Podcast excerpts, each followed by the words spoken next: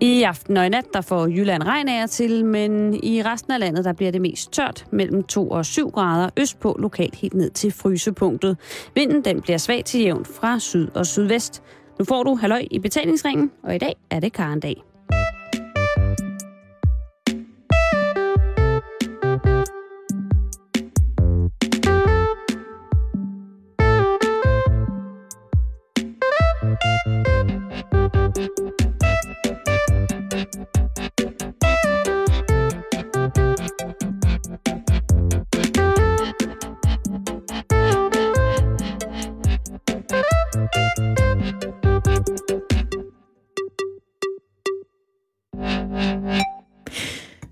Eftermiddag og rigtig hjertelig velkommen. Du lytter til Halløj i betalingsringen her på Radio 24 Det er blevet tirsdag, og det betyder jo, som du netop hørte i nyhederne, at det er karndag. Ja. Hvad siger du så, Simon Jul? Er det ikke skønt? Og oh, det er øh, i sandhed skønt. Og i dag, der er det... Øh, jamen, jeg vil sige øh, bare til lytterne, at øh, jeg har fået en oplevelse, jeg aldrig, aldrig, aldrig nogensinde troede, der skulle overgå mig. Øh, og det, det her scenarie har altså udspillet sig for mindre end et kvarter siden. Ja, det er... Øh, øh, kan vi godt afsløre, afsløre allerede nu? der var jeg lige ved at afsløre, hvad der skal ske. Freudian slip! Ding, ding! Okay, nu siger jeg det bare. Ja. Jeg kan godt afføre for jer i dag, hvad der skal ske. det skal handle om noget gammelt lort, Simon. Ja, det er dejligt. Det er dejligt. Det er dejligt. Jeg kan ikke sige andet, det er dejligt, dejligt, dejligt. Ej, jeg er helt hyldet ud af den nu. Ja, nej. Nej, det jeg prøver at sige, det er, at Karndag i dag skal handle om dinosaurer, men især deres lort. Det kan næsten ikke blive mere lystigt ind i mit hoved. Nej, vel? Nej, jeg synes virkelig, det er også specielt... Øh, øh, og nu kan jeg jo godt øh, blære mig lidt på min egen Jeg, vegne. jeg, synes, jeg synes faktisk, Simon, at du kan godt lige fortælle, hvad det er, der er overgået dig for mindre end et kvarter siden. Jo, men det er jo, øh, at øh, op på redaktionen, kontoret, jamen der ankom, din gæst ankommet, jeg sidder over nogle ting, som jeg plejer, og så sidder du og ligesom og briefer gæsten og snakker Mhm. mm-hmm. om, hvad vi skal snakke om. Og Mhm. mm-hmm. der øh, ser jeg så, der ligger sten på... Øh, på, hvad hedder det, eller din gæst, han trækker en konvolut frem, og så siger han, øh, og så snakker han om, og så tager han nogle sten ud, umiddelbart, bare sten på bordet.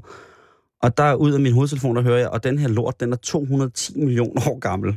Og der ved jo du godt, Karen, der ved du godt, så kan du fange min opmærksomhed. Der vågnede du fra en dyb, så, dyb søvn. så snart der på en eller anden måde gelinde bliver brugt en eller anden term, som kan henlede min opmærksomhed på noget ganske fakalt, jamen så står jeg der jo som en hund omkring et, øh, et fad tartar. Så øh, lystigt ruller jeg hen på min kontorstol og, be, øh, og begynder at se det her, og det er virkelig, virkelig, virkelig... Altså jeg har kælet og, og holdt den her gamle, gamle lort imellem mine hænder, og, og Jamen, det er følt historiens vingeshus, og jeg kan næsten ikke... Altså, jeg glæder mig så meget til at skulle høre om, øh, om, om det her lort, og om hvor meget det egentlig betyder, at vi, øh, vi kigger i dinosaurlort. Altså, hvor meget man rent faktisk skal få ud af at kigge på forstenet lort. Ja, det hele præcis. taget, præcis. ikke? Det er fandme ikke småting, skulle Ej, jeg lige det det sige. ikke. Så jeg glæder mig. Ja. Det bliver en af de dage i karndage, hvor jeg har, tror jeg kommer til at have rigtig nemt ved at holde kæft. Altså, jeg synes, noget af det, der var rigtig interessant ved at se de her små lorte, Mm. eller små var de jo egentlig heller ikke, men de her lorte, der blev Jeg ved jo frem... ikke, hvor stor lort du laver, men jeg, Ej, jeg synes, det var meget... det varierer meget. ja, men det, det var meget af, hvad, når jeg kigger ned i kummen, så tænker jeg, det var ikke... Men jeg det jo kan da ikke lige præcis- så stor lort Det er jo lige en præcis det, jeg vil sige. Det var, at det ligner virkelig en lort. Altså, hvis man er i tvivl om, hvordan en stor, farlig dinosaurs lort ser ud, så kan jeg sige, det ligner en menneskelort. Ja. En stor menneskelort. Og allerede der burde antidarwinister tage deres ting, og så bare rejse ned på en ø, hvor de kunne sidde og kaste øh, sten og kors efter hinanden. Lige præcis. Fordi det er simpelthen, det ligner bare lort. Man er ikke i tvivl om, hvad det er, vil jeg Nej. sige. Altså affaldsprodukter af, hvordan man som kødelig organisme kan eksistere, synes jeg bare fortæller alt om, at prøv at høre, vi kommer sgu rimelig meget fra det samme sted på en eller anden måde. Altså det er, det er når enden er god. ja. agtigt. så er det... Øh, jeg har diskuteret diameteren på en Tyrannosaurus rexes numsehul her, øh, lige vi gik på. Og det er altså ting, som der ligger mig meget, meget, meget tæt på sinde. Og ved du hvad, Simon? Nej, Nej. Karen. Tak. Det vender vi tilbage til lidt senere. Fedt. Fordi det skal handle meget mere om dinosaurer, og også en lille smule af menneskelort senere. Jamen, kan det blive en bedre tirsdag? Jeg har nemlig tænkt mig at prøve at finde ud af, hvad der skal til, hvis jeg gerne vil lave et rigtig flot fossil af en af mine lorte. Okay. Hvad, hvad skal jeg egentlig gøre for at lave en rigtig flot forstenet lort? Det kunne også være, at vi kunne... Øh, jeg kunne lægge en lort. Og så kunne, øh, så kunne vi få... Ja, ja, bare øh, presse en dej her. Øh, lige klemme en lille brie ud, og så kunne vi lade som om, at det var en frisk dinosaurlort, og så skulle vores ekspert bestemme, hvad for en slags dinosaur jeg var. Det er måske den dårligste idé, du nogensinde har fået. Der er meget varmt og indelukket i det her studie. Det var der også dengang dinosaurerne levede. Ja. Ja. Så havde de også en studie, hvor der var varmt og indelukket. Og... Jeg tror, det er på tide nu, at jeg får introduceret dagens gæst. Fordi han har styr på det her. Du er sikker på, at jeg ikke lige skal trille ud og lave en lille... Jo, hvis du triller ud og gør det. og kommer ind med den flot anrettet? Jeg kan lave sådan en form Du kan for... komme tilbage sådan tre sekunder i seks. Hvad med et billede? Endnu bedre. Hvis jeg går ud og laver en pølse og tager et billede af den. Gør det. Men det er jo ikke Så nok for en forsker. Men karndag Karen, det er jo ikke nok for en forsker. Nej, det er det nemlig ikke. Nå, men nu holder jeg kæft så. Tak for det. Okay. Og du er med på, at hvis der er noget, du vil spørge om, så rækker du lige hånden op. Det er, som det plejer. Det er godt. Så vil jeg nu byde rigtig varmt velkommen til dagens gæst, og det er dig, Jesper Milan. Jo, tak. Du er museumsinspektør på Geomuseum Faxe. Ja. Og øh, så er du uddannet geolog og palæontolog. Det er et sindssygt svært ord at udtale. Prøv lige at hjælpe mig her. Paleontolog. Hvor svært kan det være? Palæontolog. Ej, men prøv at, jeg har, du har jo selv hørt mig prøve at udtale det hele dagen stort set. Jo, det må jeg indrømme. Men altså, du bliver bedre og bedre, så når jeg kommer igen næste år til Paleontolog. anden halvdel, så... Men du er i hvert fald uddannet fra Københavns Universitet, og så har du så jamen altså, i rigtig, rigtig mange år beskæftiget dig med dinosaurernes spor her på jordkloden, og så også deres afføring, ikke mindst. Ja, det, det var sådan en, en niche, jeg valgte mig, da jeg skulle planlægge min forskerkarriere. Der er jo altid masser af gode emner at vælge imellem, men hvis man vil være kendt, skal man tale af dem, som ikke så mange andre arbejder med. Og så når det involverer lort, ordet lort, så er pressen straks på, jo, som I kan se. Det er jo det. I hvert fald i vores program. Jeg er vild med det. Men kan du prøve at sige noget om, altså, indtil du ligesom begyndte at kaste dig over det her emne, hvordan, hvad var, hvordan var holdningen ligesom til dinosaurlort før? Jamen, dinosaurlort har, og forstenede lorte generelt fra fortidens dyreliv har været kendt meget, meget længe. Den første store videnskabelige afhandling om den blev lavet helt tilbage i 1828 om nogle forstenede lorte fundet over på den engelske sydkyst. Det var faktisk før man overhovedet kendte til ordet dinosaurer. Der vidste man allerede, der fandtes fossile lorte. Okay, så der vidste man ikke, hvem der havde lavet dem så i sin tid, så man fandt lorten først. Ja, det er sådan, lorten kom før ægget næsten, eller hønen kom før ægget, kan man næsten sige. Det var alligevel meget sjovt. Hvad hedder det? Du er faktisk lige kommet hjem fra en ekspedi- ekspedition her i sommer, øh, hvor I har været i Grønland. Er det ikke sandt?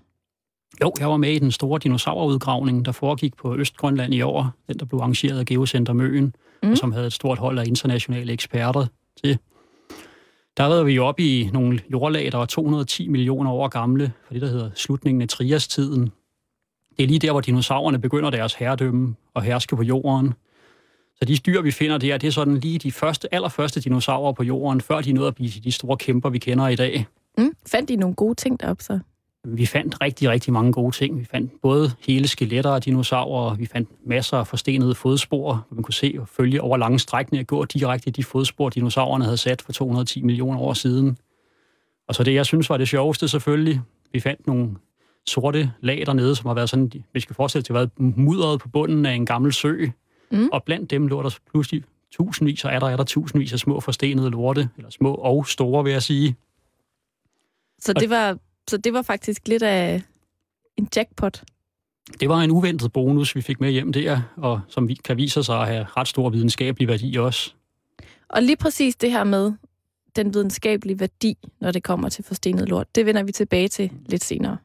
Fordi allerførst, Jesper, så kunne jeg godt tænke mig at prøve at høre, hvor- hvordan startede din interesse for det her med dinosaurer i det hele taget? Åh, oh, jamen det går jo helt tilbage til drengeårene. Jeg var fascineret af de store, af de store fortidsdyr, og så har jeg altid sammen med min familie gået meget ud og samlet forsteninger langs strandene og let efter flintøkser lige så længe tilbage, som jeg næsten har kunne gå. Mm. Og det har egentlig altid interesseret mig meget, men øh, jeg havde aldrig rigtig overvejet, at det var noget, man kunne komme ind og læse.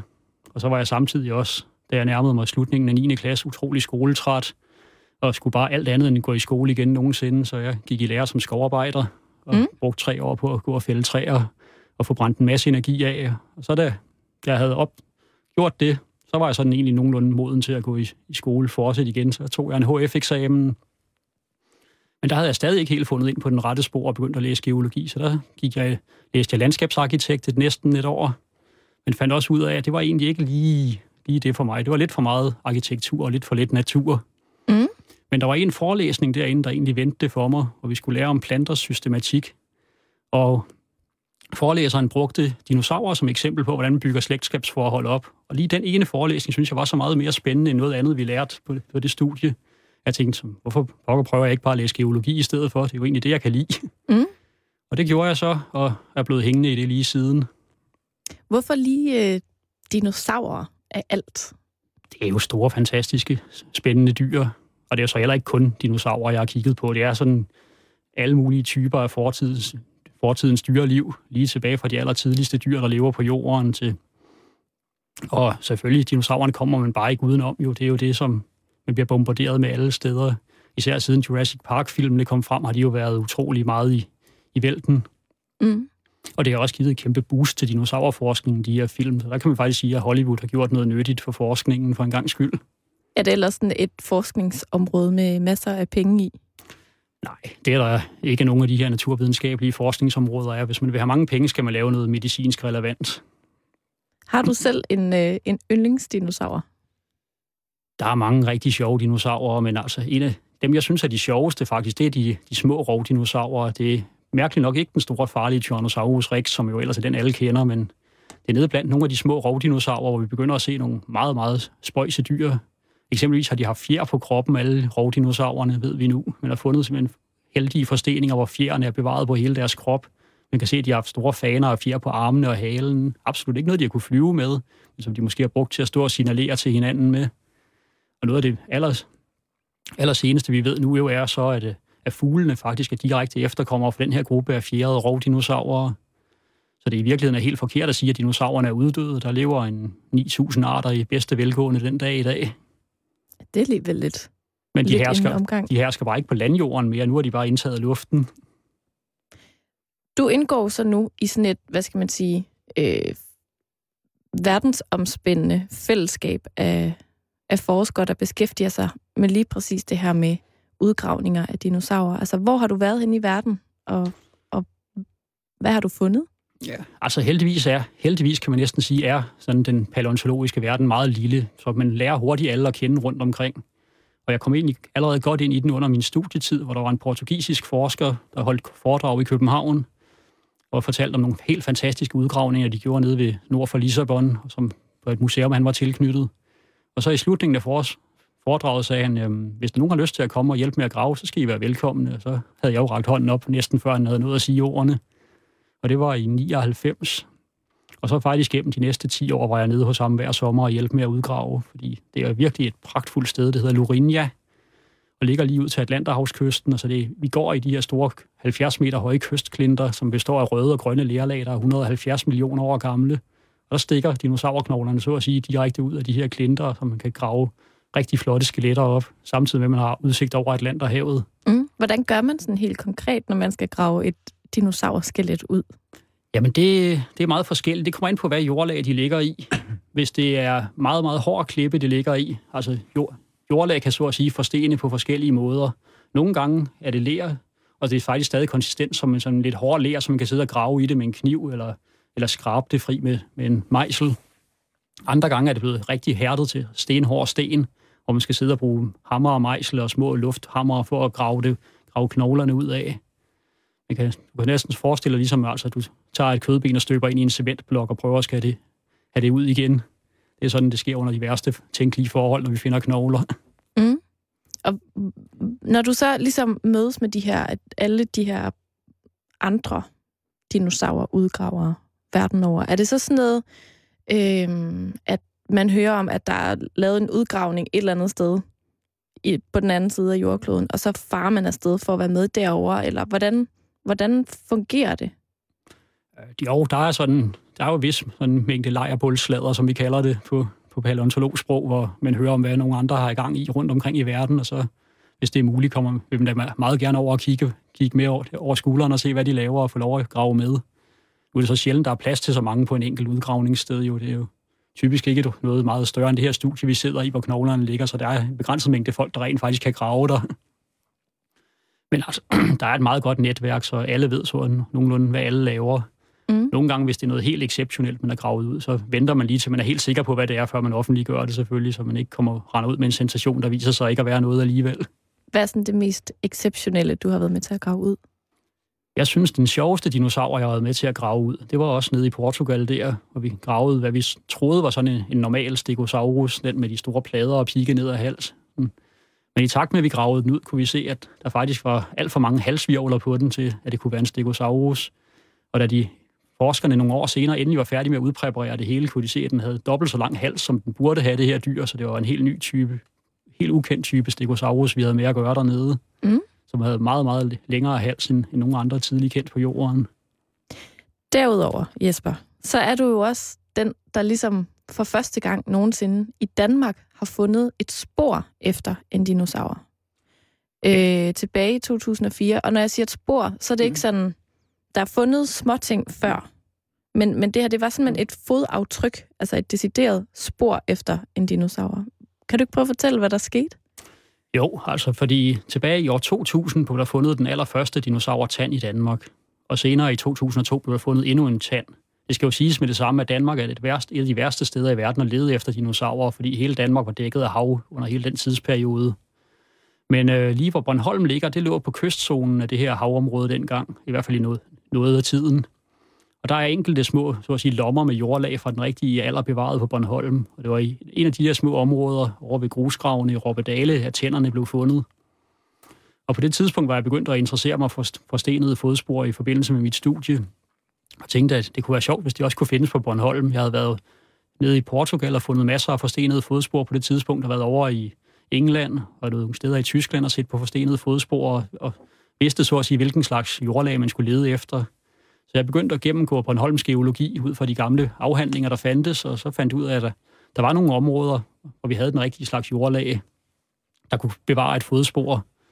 Og så var jeg med som hjælpelærer på et øh, studenterkursus derovre, hvor de studerende skulle gå og måle kystklinter op. Og så mens de studerende lavede alt slavearbejdet, så tog jeg øh, ud og op til den der lokalitet, der ligger lige nord for, for Rønne, og, og kiggede på lagene der, og faktisk ganske hurtigt efter fandt jeg en stor sandstensblok, hvor der var et, så solen lige skinnede på, så den tror det meget, for mig meget tydeligt dinosaurfodspor frem. Og hvad var det så for et fodspor, du fandt? Jamen, det var sådan en, en afrundet fod med fem korte, skarpe tager har den haft. Og jeg vil sige, lige da jeg så den, så tænkte jeg, nej, det, det passer sgu ikke det her, så det, det er bare mine øjne, mig, der indbilder mig noget, fordi jeg vil finde det. Så jeg gik faktisk en lang tur op ad stranden og gik tilbage igen, og så, og så om jeg stadig synes, det lignede. Og det gjorde det så. Og så blev jeg sådan helt, nej, det, det er jo jeg aldrig fundet før, og den ligger lige frit frem midt på stranden. Prøv at tænk på, hvor mange der er gået forbi den fod og bare tænkt, det er bare en sten. Ja, men altså, jeg snakkede med en af de lokale geologer derovre, for han sagde, at han plejede at bruge den blok til at sidde og fiske fra. så det var jo, ja, det synes han var lidt, lidt ærgerligt. Og hvor gammel var det fodspor så? Det var omkring 170 millioner år. Sådan, og det var fra, øhm, og dengang har området været helt anderledes. Der har det område af Bornholm været en frodig flodslette, og, øhm, og sporet har været sat i sådan noget mudder på den her flodslette. Vi kan se, at der er sådan rester af fint lamineret mudder, lyse og mørke mudderlag. Og så er det her bløde mudder har typisk været ned omkring vandet, og der er dyrene så kommet ned for at drikke og dyrene har sat deres aftryk, øh, sunket ned i mudderet med deres fødder, som så har lavet sådan fine aftryk af deres fødder. Så har det fået lov at hærde lidt i solen, typisk. Så mudderet bliver hårdt. Og så netop på sådan en flodslette, så sker der tit det, der sker oversvømmelser, hvor der så bliver, der hele bliver oversvømmet med vand, og der bliver aflag, og det fører noget sand med sig og andet sediment, der glider ned og dækker det hele. Også selvfølgelig sådan en naturlig hul, som sådan et fodspor er, det bliver hurtigt fyldt ud med ting, der flyder forbi i vandet. Og så gennem mange millioner år er det blevet begravet dybere og dybere og dybere. Og til sidst så øhm, er det blevet omdannet til sten, så vi har det mudder, som dyrene oprindeligt gik i, det er blevet til sådan noget halvhårdt ler, og så er sandet, der er fyldt ned og dækket, der er blevet til hård sandsten. Og faktisk var det område nu en, en lærgrav, hvor man havde brudt lær til, øhm, til en klinkefabrik, der lå i nærheden. Og de var kun ude efter læret, så hver gang de kom til et af sandstenslagene, blev det bare brudt op og smidt ud på stranden foran lærgraven og som affaldsprodukt. Så vi fandt faktisk, i de her bunker, fandt vi flere andre fodspor også af deres affaldsprodukter. Mm. Og de er, så det er sådan en naturligt dannet afstøbning af fodsporet, vi ser. Det oprindelige fodspor er væk, men det her sand, der er fyldt ned og udfyldt, det er blevet bevaret som sandsten. Det er lidt samme princip, som hvis man laver en gipsafstøbning af dyrespor i skoven i dag. Bare en naturlig proces. Hvor mange, øh, hvor mange fodspor kan man rent faktisk være heldig at finde? Fordi jeg kan ikke lade være at tænke, at når der så kommer sådan en, en oversvømmelse eller et eller andet, så er der vel også mange af de fodspor, der bliver udvisket, eller hvad? Der er rigtig mange, der forsvinder igen jo, altså vi. Men øhm, der er sådan en, en kendt paleontolog, der sagde det meget sigende en. Et dyr sætter i gennemsnit 5 millioner fodspor gennem sit liv, men efterlader sig kun et skelet. Så chancen for, at man finder et af dens fodspor bevaret under de rette omstændigheder, er betydeligt større, end du egentlig finder det skelettet fra dyret. Og øh, man kender, hvis man leder i de rigtige miljøer, sådan geologiske miljøer, så finder du faktisk forstenede fodspor næsten overalt i den ene eller den anden form. Og hvis vi sådan skal prøve at... Øh, jeg kunne i hvert fald godt lige bruge sådan et brush-up på det her med mm. dinosaurerne. Altså, hvornår er det, at de rent faktisk lever på jorden? Hvor lang tid tilbage skal vi? Jamen, der skal vi øh, tilbage til omkring 240 millioner år, hvor det hele starter for, for dinosaurerne. Vi er på det, der hedder starten af triastiden. Der har lige været en enorm masseuddøen på jorden, men regner med, at omkring 95 procent af alle dyr forsvinder inden for et ganske kort, en geologisk set kort, kort tidsrum. Hvor, hvor kort er det? Det ved man ikke præcis, men altså måske en, en halv million år. Okay, så man... Ja, hvad, Simon? Jeg vil bare spørge Jesper, og, og hvorfor forsvinder de? Det må jeg også hellere komme ind på, ja. Jeg tænker, det der ja. bare... Ja, så ja, lige over de her par år der, der dør, ja. der, så, øh, der dør vi alle sammen, og så er der kun dværge og nisser tilbage. Ja. Ja. Og fodspor. Tænker, og fodspor ja. og lorte, så jeg mm. tænker, måske kunne det være meget rart at vide, ja. Mm. hvad går der galt der? Hvad sker der? Ja, altså man kalder det for i fagtermen perm-trias-grænsen, for grænsen mellem de to tidsalder, Permtiden og trias-tiden. Og det man kan se er, at over ved Sibirien har der været en helt enorm vulkansk aktivitet. Man regner med, at det er 100 millioner kubikkilometer lava, der er blevet spydet ud inden for et ganske kort tidsrum. Og det har selvfølgelig givet en helt enorm forurening af atmosfæren. Så vi kan se fra målinger, at der har været store udsving i temperaturen, havniveauet er ændret sig, og der har simpelthen været rigtig, rigtig sure livsbetingelser på jorden. Og så, er de, jo, så begynder dyrene at dø ud i takt med det. Fordi altså mange dyr, de er utroligt tilpasset til det klima, de lever i, og kan ikke omstille sig særlig godt. Så i takt med, at nogle dyr uddør, så er der andre dyr, der er afhængige af dem, der dør med, og så pludselig er det sådan en lavine, der løber, og, og der er faktisk og rigtig, rigtig mange ryger med i svinget, og til sidst er der kun så de, de seje overlevere tilbage, de 5 procent, der klarede det. Lortedag, ikke? Oh. Ja, men ikke for dem, der klarede det, vores nej, nej, nej, nej. Det, ja. Dem skal vi dog være glade for, men alligevel, ja. når nu sprang den i luften ja. over Sibirien, så tak så, Ja, og øhm, ud fra den, en af de grupper, der overlevede den, det var nogen, der hed øhm, Archosaurus, som var en, øh, en reptilgruppe, avanceret reptilgruppe, som hvor blandt andet øh, krokodiller og fugle i dag er efterkommere af. Og de begyndte at dominere landjorden, fordi nu var der masser af ledige pladser, så at sige, på jorden. Masser af dyr var forsvundet, så er der pladser til, andre kan overtage dem, og de kan udbrede sig og udforske nye nicher. Og de begynder at udbrede sig over hele jorden, den her archosaurgruppe. Der kommer et væld af sådan nogle krokodillelignende dyr, som ikke er krokodiller, men basalt set er sådan krokodillefasonagtige. Mm. Nogle har meget pansret, og nogle er lange og slanke, og nogle af dem bliver faktisk meget, meget slanke og begynder at gå på to ben. Og på et tidspunkt deler de sig så ud i nogle forskellige linjer, hvor vi har en gruppe, der bliver til dinosaurgruppen, og en anden gruppe, der bliver til krokodillegruppen. Og så skal vi op til slutningen af triastiden for omkring 210 millioner år siden, hvor der sker en ny masseuddøen. Åh, oh, pis. Igen? Igen sker der, hvor alle de de, langt de fleste af de her arkosaurer uddør, men øh, krokodillerne og dinosaurgrenen overlever af dem. Er det så også igen noget med en vulkan, der går der, amok? Der er også noget vulkanisme involveret i det, men man er ikke helt, har ikke helt lige så meget styr på mekanismerne bag den uddøen. Men man kan igen se, at der har været pludselige ændringer i klimaet. Mm. Man kan også se, at landjorden begynder at ændre sig. For før i tiden hang alle, for der i starten af triastiden hang alle jordens kontinenter sammen i et stort kontinent kaldet Pangea. Så man kunne simpelthen gå fra land til land i hele jorden. Det var en samlet landmasse. Og den begynder at bryde sig op og dele sig, så der sker en masse riften mellem kontinenterne. De glider fra hinanden. Og der sker der også en masse vulkansk aktivitet i den forbindelse. Det begynder lige så stille der, og øhm, det har måske også været en indvirkende faktor på det. Også at dyregrupper bliver isoleret fra hinanden og kan udvikle sig i forskellige retninger. Mm. Men øhm, der sker så det her, altså krokodillegrenen overlever, og dinosaurgrenen overlever. Og krokodillerne holder sig så at sige som liv i, i flodbredderne og søerne, mens dinosaurerne overtager landjorden suverænt. Pattedyrene, som vi tilhører, var også opstået på det tidspunkt, og havde egentlig nået at blive sådan rimelig store, sådan nogen på størrelse med en hund og næsten op på størrelse med en ko. Men i det øjeblik, dinosaurgruppen for alvor får fodfæste og begynder at udvikle sig med lynets hast, geologisk set, så og igen noget med nogle 50 millioner år. Det er så inden for millioner år, ja. Mm. Der øhm, bliver pattedyrene pludselig totalt undertrykt, og, og de næste 170 millioner år bliver de ikke aldrig større end mus og rotter og lever et undertrykt liv i, i skovbunden. Mens dinosaurerne breder sig ud og bliver til den ene store rovform efter den anden, og små rovdyr og store planteæder, og nogle af de allerstørste vi dyr, vi overhovedet kender nogensinde, med kropslængder på op til 40 meter fra hoved til halespids og 8 meter over skuldrene. Alt, det, hvad der gik på jorden, på landjorden, var en stor dinosaur dengang, stort altså, set. Jeg kan, jeg kan næsten ikke forstå det inde i mit hoved. Jeg synes, det er så sindssygt. Det er fra den dør der i studiet til den der derovre, cirka. Ikke? Ja. Så den over skuldrene. Det er over skuldrene, ja. så det var ligesom herskerne her på jorden? De, de beherskede landjorden suverænt de næste, altså over 100 millioner år, ja. Wow. Og, det er noget, noget hø at have liggende i sofaen, ja. når man ser forbrydelsen, Karen. Ja. Så er den 40 meter også... dinosaur. Puha. Ja.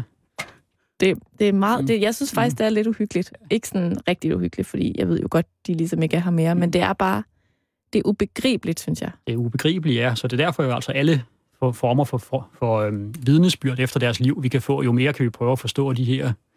Og der har den traditionelle paleontologiske forskning jo været, at man fokuseret på skeletterne.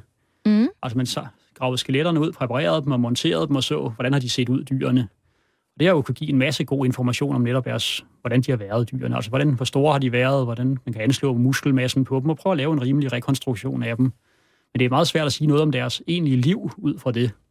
Og det er jo her, Jesper, at du kommer ind i billedet. Ja, det er jo det, som jeg håber på at kunne, virkelig kunne bidrage med, med med studiet af både fodspor og lorte. Mm. Fordi gennem de sidste 30 år har fodsporene studiet af fodspor for alvor fået deres renaissance og blevet taget seriøst som studieobjekt. For netop et fodspor fra et dyr, der, det kan du pludselig sige en meget masse, du ikke kan sige ud fra skelettet. Hvis du har flere fodspor i træk, kan du måle, hvor lange skridt det har taget. Du kan se, hvordan det er gået, om det har gået sådan med benene i en bred, firebenagtig stilling, eller benene har været samlet under kroppen som hos pattedyr. Mm-hmm. Og du kan se, om de har gået ved siden af hinanden, og man, masser af sådan ting kan du måle ud fra fodspor. Du kan også se, hvordan bløddelene på foden har set ud. Det kan du ikke se ud fra skelettet, men altså i et fodspor kan du jo se aftryk af trædepuder og skin, hvis du er heldig i nogle tilfælde. Inden øh, vi øh, skal over til det der med de gamle lorte, så skal vi lige have sluttet den der af, den der tidslinje af med, hvad sker der så, når dinosaurerne de uddør, og hvornår sker det? Ja, dinosaurerne, deres øh, deres, de begyndte der i trias-tiden, og så fortsætter de med stor, stor succes op gennem den efterfølgende juretid, og slutter af i, i ved slutningen af kridttiden. Og kridttiden er et af de, det er noget af det, vi kender rigtig godt i Danmark, fordi vi har de store kritteraflejringer i den danske undergrund fra den periode. Det er svært fra havet, så der ikke er nogen dinosaurrester i det. Men øhm, vi kan jo se, at op mod slutningen af kridttiden begynder der, de så at sige, at, at forsvinde en for en de her grupper. Man kan se, at de bliver ekstremt specialiserede, dinosaurerne. De begynder sådan at blive, der bliver færre arter, men til gengæld bliver de meget talrige, dem der er der, og, og, og meget specialiseret til bestemte livsstile. Og det er sådan noget, der tyder lidt på, at der er en krise i økosystemet. Og vi kan se, at øhm, man ved, at nede fra Indien har man haft et område, der hedder Deccan Traps, hvor der igen har været en helt enorm vul- vulkansk aktivitet lige i perioden, sådan de sidste par millioner år op mod slutningen af kridttiden. Man regner med, at der er spydet så meget lava ud, at det vil kunne dække øh, Europa med cirka en halv meter, hvis man spredte det pænt ud. Bah. Og det kan jo altså virkelig give noget, noget forurening af, af atmosfæren i den forbindelse også. Det godt nok meget lava. Det er rigtig, rigtig meget, ja. Når man ser på, hvor meget ravage den lille vulkan på Island kunne lave sidste år. ja. Så forestil dig en 100.000 år med konstant input af giftige gasser og støv til atmosfæren, hvad det ikke kan gøre ved et økosystem. Altså, den har, undskyld, jeg ikke ret hånd om ja, det. er okay. så, så det, du siger, Jesper, det er, at den der vulkan over i det der Ita- Italien, eller hvor øh, det var? Indien. Indien, ja. ja. Potato karate. Ja, ja. Hvad hedder det? Den, øh, den simpelthen, den, øh, den spytter lava ud i 100.000 år. Ja, det er omkring eller mere. Åh, oh, lort vulkan. Ja, Det Det- bliver bare ved. Ej, der Ja. håb, den håber jeg sgu ikke på, jeg når, den nej. der. Nej. 100.000 år. Ja. Så vi har altså et økosystem, der er i alvorlig krise på det tidspunkt. Man kan se, at der er rigtig mange dyregrupper, der begynder at uddø gradvist i den periode. Samtidig med det sker der så et, en anden kæmpe katastrofe. Der kommer et gigantisk meteornedslag over på det. det hvad der nu er den meksikanske hal, ved den meksikanske golf på Yucatan-halvøen. Der slog en asteroide ned, men regner med, at den har været omkring 10 km i diameter. Krateret efter den er i hvert fald øhm, 200 km i diameter. Man kan ikke rigtig se det på jordoverfladen i dag, men på geofysiske målinger kan du se de her kæmpe store ringstrukturer i undergrunden. Så nu skal jeg lige være med. Der er kommet en meteor, som har lavet et krater, der har 200 kilometer i diameter. Ja, Altså, og den har jo så spredt enorme mængder af støv og aske op i atmosfæren. Og resterne for det ned, nedfaldet aske for den kan du finde over hele jorden, og du kan faktisk bare køre ned til Stævns Klint, så kan du se i klinten, kan du se et mørkt lærlag, der er fra præcis den periode, hvor der er støv for den meteornedslag i. Det hedder fiskelærslaget. Og overalt i verden, hvor du finder det jordlag, der kan du finde det her lag. For det var faktisk det lag, der gav, ophav til hele den teori om det meteornedslag. Fordi der, er- i det lag er der et øh, grundstof, der hedder iridium, som er meget sjældent på jordoverfladen i dag. Men øh, det findes i store mængder ude i rummet. Og lige så øh, i det lag er der 60 gange mere iridium, end der burde være. Og det fik nogle astrofysikere til at foreslå den her idé om, at jamen, så er det måske kommet ud fra rummet, og så satte de sig til at regne på det og kom frem til, at hvis det tog sådan den standardsammensætning af indholdet i iridium i en asteroide, så måtte det være omkring en, en på omkring 10 km diameter, der var slået ned for at sprede, sprede sådan en lag over hele jorden. Og det var alle geologerne grinede jo af det i starten, fordi ja, det er da god med jeres model der, man viser os lige krateret, var. Det, det, havde, det kendte man ikke dengang. Det var først 10 år senere, man så fandt et krater, der passede til. Og så Wow. begyndte den for alvor at blive accepteret, den der teori om, at der også var en meteor indblandet i det. så, Altså- altså, så selvom det er synd for den, den amerikanske østkyst, der er blevet ramt af Sandy, Ja, så hey, det er ingenting i Altså, forhold det- til af, dengang. ikke? Altså, det vil jo kunne udslette hele Danmark. Uden tvivl. Ja, Bum. kun hele Danmark. Ja, det vil være. Altså, nu har jeg tilfældigvis, uh, Jesper, set et program om den der, hvor at, uh, de også fortæller hele den her fantastiske Ja. historie, og hvor det tilfældigvis er en, en, en, øh, en uh, geolog, som er med en postflyver fra, hvad hedder det, fra, fra, eller en geologisk interesseret person, der er med en postflyver fra den meksikanske halvø, og så uh, op mod USA, som kommer til at tænke på, at måske kunne den være havnet i vandet. Altså den der dims, ikke? Der fik han den- lige sådan måske en, kunne- en, kunne der- en LP over hovedet, Må, der ja, lige sagde, præcis. "Ding!" Måske kunne det have været sådan, at det der, på det tidspunkt, så var det ikke oversvømmet det der sted. Ej, det er så godt tænkt. Og så, og så var det så, at der kom alt det der, nu skal jeg ikke gøre mig klog på, hvad det var, men hvor man ligesom havde kunne måle, eftermåle, sådan ligesom ringe i vandet. Ja. Øh, og så fandt man ud af, at den ligger altså ude i, derude i et eller andet sted, Mhm. ikke? der ballerede stenen altså ned, ikke? Øhm, og det er jo, det er jo sindssygt, at man kan, man kan finde, i hele verden, kan finde aske, som kommer fra et meteornedslag, ikke? Mm. Det har været en skidt periode, den der, Ej, ikke? det var... Der kan man tale om, Det at vi har, jeg har lige været inde i en periode med lidt nederen. Ja, og så Øh, kom der lige en, der, en lille dråbe, der tippede bageret, så En, sige. en, halv, en, en halv meter lave over hele Europa, og så Ja. kom, falder der en 10 km stor sten ned i... Ja, det har været en lidt sløj periode der, der må jeg nok Altså, sige. det, det har det jo i hvert fald været for dinosaurerne. Det udløste netop den her masseuddøen, hvor en, omkring halvdelen af alt livet, ude, med regner med cirka omkring halvdelen af alle dyrearter på jorden uddøde i- det, det periode der. Og det var så alle dinosaurerne. Det er faktisk det billede, der tegner sig af, at det er sådan alle de store dominerende dyr, der forsvinder. Alle dem, der er store og specialiseret til en, en vis livsstil, mens de mindre dyr, der har været vant til at leve en lidt undertrykt tilværelse, som mus og rotter og sådan noget, de, som kan leve af lidt af hvert og formere sig hurtigt. Og de, det er sådan nogle dyr, der overlevede.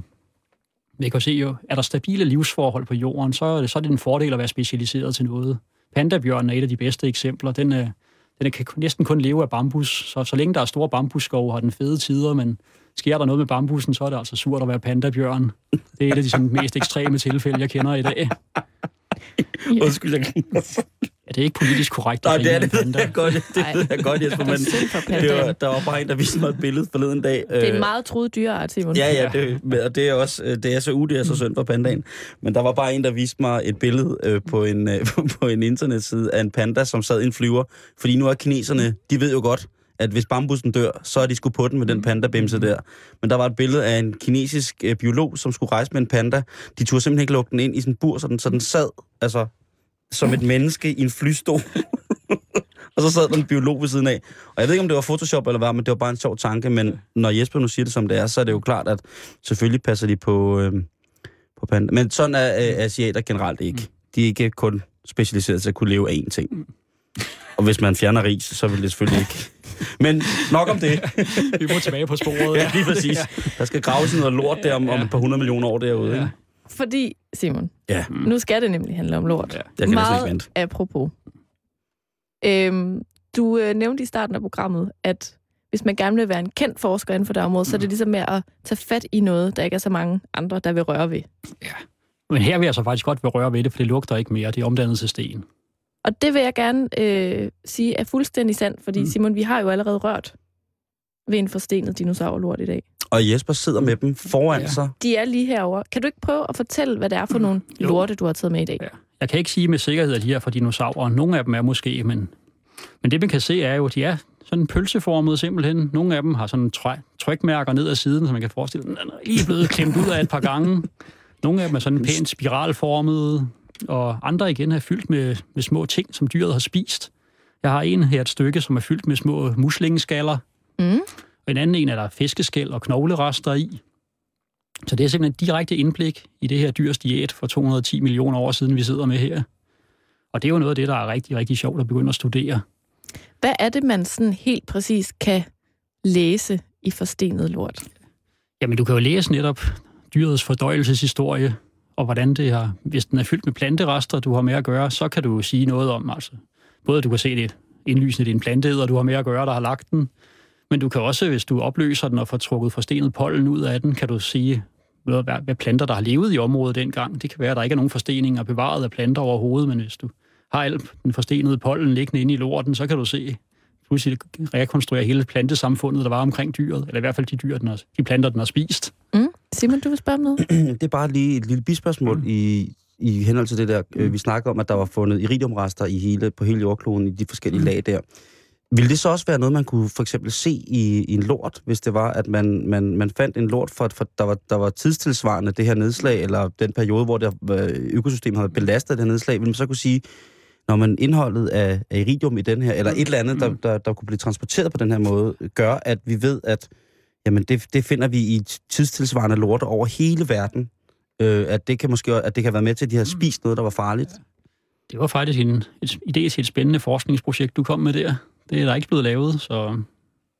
Den, Men hvis du siger, at man kan, man, man kan spore Ja. øh, det her, øh, den her lidt, lidt, lidt, Ja. lidt sære iridium Ja. øh, i alle lag, endda her i Danmark Mhm. også, øh, så må det lag af støv vel nok også have lagt sig på de ting, som dyrene spiste, og på hinanden jo selvfølgelig. så, Ikke? så ja, altså Og, hvis det og på er... lorten, der er kommet ud. Ja, Jo, så, selvfølgelig. så øhm, hvis du forestiller sig, at vi har lorten fra et dyr, der har levet lige omkring, Der. lige det der nedslag sker, så vil der måske nok ja, være en forhøjet koncentration af iridium i dens afføring også, ja. Så hvis man finder en, nogle lorte, hvor at øh, iridiumindholdet stiger mm. en lille smule, sådan, ja. sådan sekventielt opad, og så en større samling af ting, der mm. er døde skeletter og Ja. ja. fodspor, og altså så vil man måske kunne sige, okay, her var de måske Ja. lidt hårdere ramt, Ja. på grund af netop det her. ja. Nej, altså iridiumlaget er jo sådan en øjeblikkelig begivenhed. Det er jo sket på en, en onsdag eftermiddag, så at sige. Ja. Ja. Dyr. Den er eksploderet meteoren, og så er det drysset ned over hele jorden i løbet af dagene efter. Så man vil faktisk kunne finde en lort, som var blevet lagt lige da det skete. Den skide i buksen. ja, i, i, den, blev den, skal, så den, skal lige nå, at- den skal lige nå at spise nogle af tingene først. Den skal lige nå at spise Ja. nogle Nå, men jeg tænker også, at den kommer jo ud, og så er der lagt sig sådan et drøs af det der på. Ja, så hvis du finder en lort direkte i, i det lag rundt omkring i verden, så vil der være en mulighed for det. Så fik jeg da sat et forskningsprojekt i... Ja, Tillykke med det. Ja, kan du også skaffe nogle midler til at gennemføre det, så, øh, nej. så skal vi nok opkalde dem efter dig. Men hvis, hvis, ba- men hvis, hvis, hvis, øh, hvis bankerne havde det på samme måde som evolutionen med de der... Man skældner ikke så meget med det der mellem et par millioner år til Nej. og fra. Så, så kunne vi måske godt finde nogle midler ja, til. ja. Altså, jeg vil da gerne opfordre til, hvis der er nogen, der vil sponsorere Simon Jules forskningsprojekt Ja. her, så han kan få opkaldt en forstenet lort efter sig. Det er jo videnskabsmænds ære. Hvis man finder et nyt fossil, der er ikke beskrevet før, så kan man opkalde det efter personer. Ja, det, jeg synes også, Simon, det... hvis du kan finde sådan en lort, der er lavet lige når det der meteor, meteor halløj er sket, Ja, så er jeg vi- meget stolt. Vi skal jo skynde os, ikke? Fordi den 21. der går hele den meksikanske halvø under jo ifølge Maya-kalenderen, så vi har lige lidt småtravlt. Åh oh, ja. Men det er en anden tid. Det, det er et helt andet ja. program. hvor, hvor kom vi egentlig til med de lorte? ja. Jamen, Vi kom til at stille et dumt spørgsmål. Ja. som endte med et forskningsprojekt. Ja. Så Der findes ikke nogen dumme spørgsmål. Ved du hvad, Jesper? Jeg kunne godt tænke mig at høre, hvordan øh, analyserer man overhovedet sådan en forstenet lort? Ja. Altså traditionelt set har, har man jo analyseret de her lorte ved, at man har kigget på dem på ydersiden, beskrevet formen på dem, og så set, hvad man kunne se i dem.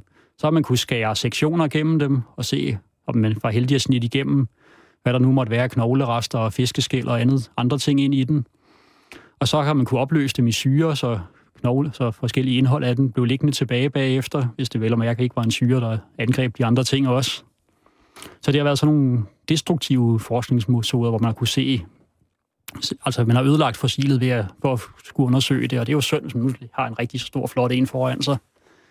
Så der har jeg haft en øh, studerende, som har været lavet speciale hos mig, og han var uddannet radiograf tidligere, så han havde adgang til CT-scannere, og så blev vi enige om, at man var i stor udstrækning begyndt at CT-scanne andre typer fossiler, kranier fra dinosaurer og sådan noget, for at se, hvordan deres hjerne så ud og noget.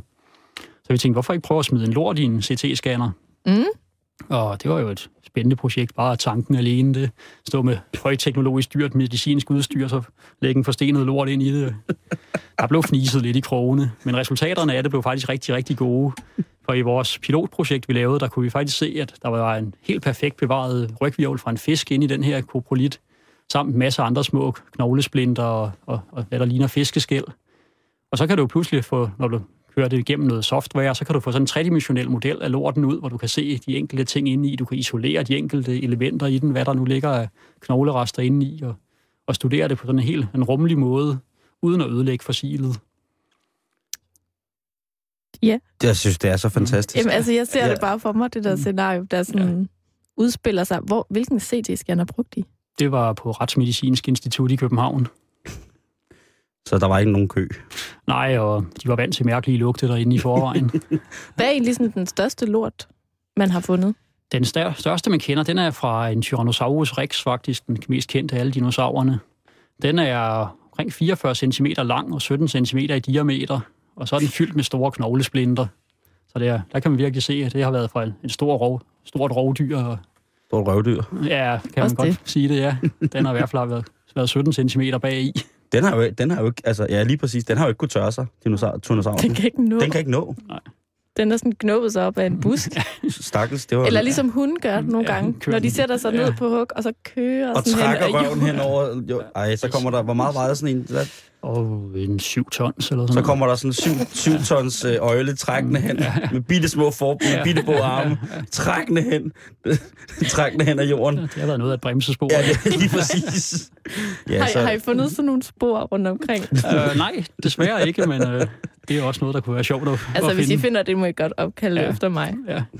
Det er mit forskningsprojekt. Det er sådan et- bremsespor, ja. et fossilt bremsespor. Det her, det er helt klart en Karnstrup. Ja, det er tydeligvis, Uh. tydeligvis at se. Den har trukket, trukket sig 40 km herover fra, herover fra Gilleleje, og så lidt syd ned over Midtjylland. Det har været et meget spændende projekt. Hvis nu, at man gerne selv vil lave sådan en flot fossil, Mm. hvad skal der egentlig til, før at man laver en stor, flot lort, og den bliver til en forstenet lort? Hvad skal Der- man gøre? Du skal først sørge for at have spist en ordentlig kost, så når du ikke har for tynd mave. Den skal jo have en god konsistens, så den kan holde sammen på sig selv. Det skal være sådan en god fast... God fast en, ja. Okay. Så er det en fordel, hvis du lægger den i et meget tørt område, så den når at udtørre godt og hærde i solen, så at sige. Så- vindueskarm. Mm, hvis du kan lige lugten, ja. Eller måske til sydpå. ja. ja. En Sådan ør. en, øh, på en terrasse et eller andet sted i Sydfrankrig. Og så skal den Eller så, en ørken, ja. Så skal den så helst øh, begraves hurtigt også, eller dækkes til med et eller andet, fordi der er jo masser og masser af dyr, der elsker at spise lorte, fordi de er jo fyldt med næringsstoffer stadig. Jeg har faktisk også lige, besk- lige en enkelt sidespring her, så har jeg lige været med til at beskrive den første kendte lort fra Danmark, en dinosaurlort fundet over på Bornholm.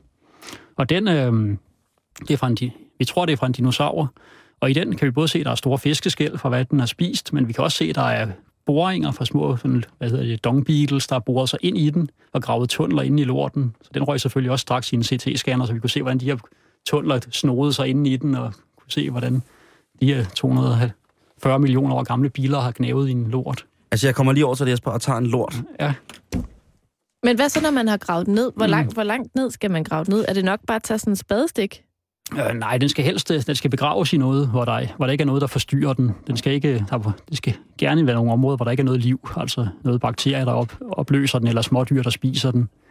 Mm. Så altså, de er begravet hurtigt i ørkensand og begravet dybt, så der ikke er nogen, der lige kan få fat i den. Eller, eller som mange af dem, vi har fundet, har været begravet i, øh, på bunden af en iltfri sø. Et sted, hvor der ikke er noget, der, der generer dem på bunden. Og så skal Alright. de så begraves, og så igennem millioner af år, hvor det bliver, bliver lagt mere og mere lag ovenpå det, bliver der udsat for tryk og temperatur, og der er mineraler, der siver ned i den og erstatter det organiske materiale med mineraler. Så får du simpelthen lavet en, en stenafstøbning af din lort med, med alle de op, oprindelige stykker stadig bevaret inde i den. Og øh, hvor lang tid tager det? Det, tager, det er meget forskelligt. Det kommer an på de lokale kemiske og geologiske forhold, men altså inden for en... Det kommer også an på, hvad, hvad kosten af dyret. Hvis, der er, hvis dyret har haft en meget kalkholdig kost, så der er meget kalk i den naturligt, så kan den faktisk hærde til en stenagtig masse meget, meget hurtigt. Og, øh, men andre gange kan det tage millioner af år. Kan man forestille sig, at der engang er nogen, der vil finde forstenet menneskelort? Det kan vi absolut. Vi har alligevel skidt rigtig godt rundt om hele kloden efterhånden i alle mulige tænkelige steder, så der men har allerede faktisk lavet mange studier af sådan ikke helt forstenede menneskelorte, men sådan for indtørrede hulemandsekskrementer rundt omkring i verden, hvor man har set, hvad de har spist, og, og øhm, fundet ud af, hvad de har, hvad været planterester i det, men endda kunne udtrække DNA-rester fra dem, og se, hvad slags mennesker vi havde med at gøre dengang. Og... Mm. Så det der sådan var lidt noget fnisefremkaldende, mm. høhø, vi har fundet en dinosaurlort. Ja. Det er faktisk det meget, er, meget vigtig viden det på er, det her område. Det er faktisk altså et helt nyt lag af, af viden, vi, vi kan få frem om datidens økosystemer, ja.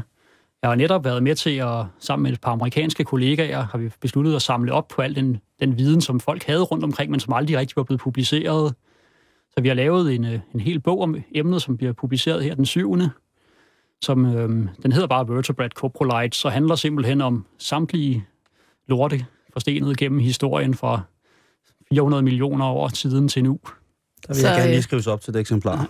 Så det er ikke kun dinosaurlort, det er Nej, alt det, muligt forskelligt alt, hvad forstenet man, lort. Alt forstenet lort, og hvad man kan lære ud af det. Og der er 39 kapitler i den for forfattere fra hele verden, så det viste sig jo straks, der var en overvældende interesse for emnet, så snart vi kom frem med det, med ideen. Man kan faktisk med andre ord sige, at du har været med til at bryde lidt et tabu, måske? Ja, det, det håber jeg da det, er, det er i hvert fald et spændende emne, og altid noget, der virker som et godt samtaleemne, når man lige har folk inde på sit kontor, så jeg prøver lige at holde en 210 millioner år gammel lort i hånden. altså, jeg har ikke været så meget op at køre i lang tid, mm. som da jeg holdt den. Altså, det, det er virkelig et historisk vingesus, der bare mm. rammer dig, fordi... Ja. Og jeg holder den nu. Og Simon holder lorten i hånden nu. Og jeg vil, som øh, en Danmarks premiere, måske mm. en verdens premiere, øh, i radioen i dag, fordi vi har besøg af Jesper Milan, mm. så vil jeg godt have lov til at give Radio 24 lytter den ære af at høre lyden af forstenet lort. Jeg slår svagt på den, ikke hvor hårdt, men jeg bare banker på den med en kuglepen. Sådan. Så har du hørt lyden af forstenet lort for første gang i Radio 24 nogensinde. Jeg og... synes, det, det, det er sindssygt det der med, at det ikke er et potteskov, det er mm. ikke et eller andet. Det der med, at det, det, det, er, det er en lort. Altså, det er noget, der er kommet mm. ud af kroppen på men hvorfor er det så svært at forstå, Jamen, jeg at synes det er bare, lort? Jeg synes bare, det er en sjov ting. Mm. Altså, det er sådan at stå og holde den. Ja. At du tænker på, at der er siddet en dinosaur som med krum ryg bag en hæk som sådan en hund. Jeg tror faktisk... Må jeg lige prøv, prøv lige at give mig den, Simon. Prøv lige at give mig den. Jeg tror, det er det der med, at... Pas nu på, at du taber den, ikke? Ja, far. Mm.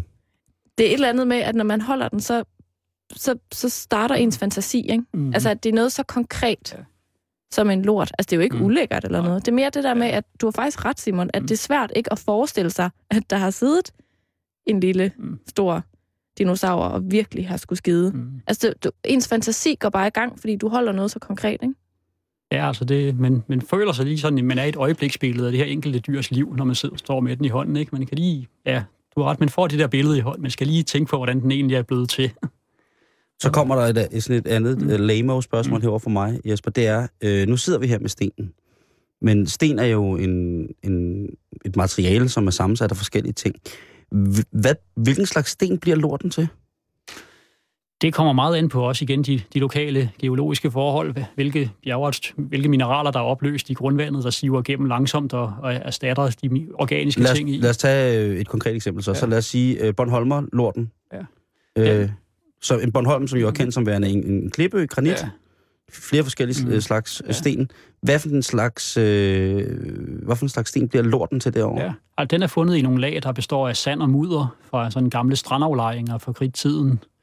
Og, øhm, og de er, den er, inde- har et stort, højt indhold af fosfat og jern, som har været op. Fosfaten kommer fra den oprindelige lort, og jernmineraler har udfældet sig i den langsomt gennem tiden.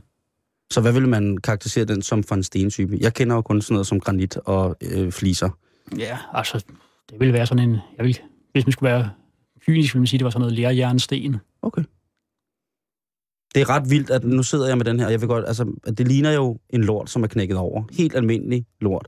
Og der er alle konjunkturerne, alle rillerne, alle, ja, alle de her små dele, som en lort jo er sat sammen med, når det er en, en god lort, øh, de er fuldstændig tydelige, og det er jo nærmest sådan, så man kan se rillerne i røvhullet på den her, øh, der har lagt den. Det var måske mm. lidt for meget, men det er faktisk sådan, det ser ud. Men Så du, det er- se, du er allerede i gang nu med at lave billeder. Ja. Ikke? Jamen, det er jeg. Ja. Den det er kører derud af. Det, og øh, Jamen, det er alle de der ting, du, du lige ramser op, det er netop, man bruger til at bestemme, hvil, eller give et bud på, hvilke dyr, der har lavet lorten. Blandt andet er sådan krokodilledyrene, de har tit sådan nogle længdes, øh, striber i længderetningen på deres Ja. lort. Så om de har haft sådan en specielt riflet røvhul til sidst, og det er... Jeg har aldrig haft det så sjovt. Hvorfor, var min, øh, hvorfor havde man ikke sådan noget i skolen? Og det her, det er jo noget, hvor jeg vil sige, bang, du, Så har du, så har undervisningsministeriet, du fulgt efter, i, hørt efter i skolen. få lige fat i Jesper Milan, fordi det her, det er, det er, det er skæg og ballade på en ordentlig måde. Vi lægger lige et billede af de her lorte op på vores Facebook-side. Lige om lidt, når programmet er slut, ind på facebook.com-betalingsringen. Og så øh, kan vi også smide et link op til, øh, til din arbejdsplads. Ja, der er det desværre ikke lige så mange lorte på den, men vi har dog et par enkelte liggende i udstillingen, folk kan se.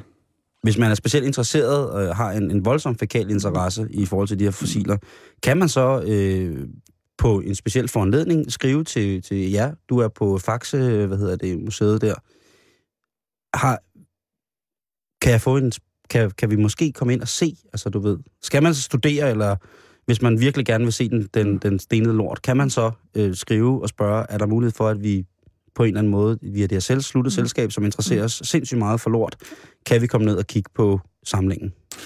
Det kan vi sagtens. Nu er, har vi ikke nogen særlig stor samling i Faxe. Det er en 10-20 eksemplarer i alt, og de her fra Grønland her, de skal ind på Geologisk Museum i København okay. til videre studie nu, så men altså, vi kan sagtens finde... Men hvis man nu har hørt dig her, Ja. og synes, at, det er, at du har forklaret fantastisk, som jeg synes, det, Ja. du har, det har været virkelig oplysende, Mm. øhm, at, at man så tænker, at ja, men det kan godt være, at de har en større samling af lort, Mm. men det er sjovere og mere informativt for os at høre øh, på det her. Fordi det er jo et, et, et emne, hvor man jo også, altså, man, jeg sidder og fniser og har fnist inde i hele programmet. Mm. Og, og jeg stadigvæk, så synes jeg, det er noget af det mest inter- interessante, der er løbet hen altså igennem mit liv, Karen, i meget, meget lang tid. altså, det er virkelig Det er sjovt. jeg simpelthen så glad for at høre, Simon. Jamen, det er, prøv at tænke på, hvad man kan finde ud af i, Har du sådan en, en lort, du virkelig gerne vil finde? Lige her på faldrebet. Jeg kunne selvfølgelig godt tænke mig at finde en nede ved Stævns Klint fra et af de store havdyr, der har levet dengang, mosasaurerne, hvor man kan se, der har været nogle gigantiske varanlignende havøjler på 15 meters længde, måske.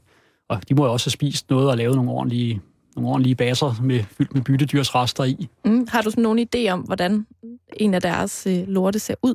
Den burde være en 10-20 cm og en 5-6 cm i diameter, og så gerne indeholde store knoglerester. Og ligner den den lort, som Simon sidder med i hånden nu? Det vil jeg tro, ja. Den er så nok en god pølseformet en, ja. Jeg håber, du finder den. Jo, tak. Og tusind tak for besøget i dag, Jesper. Det var en fornøjelse at have dig Skulle med i studiet. Skulle det være en anden gang. Det tror jeg helt sikkert. Du må jo love at ringe, hvis du lige pludselig finder noget nyt. I de første, der får besked, så Det er godt. Tak for besøget. Og øh, Simon? Karen, jeg har haft en næsten ubeskrivelig dejlig øh, time her sammen med dig og Jesper. I lige måde. Altså, jeg, altså jeg, jeg er bare sådan her, jeg får lyst til at tage hjem og se Landet for længe siden.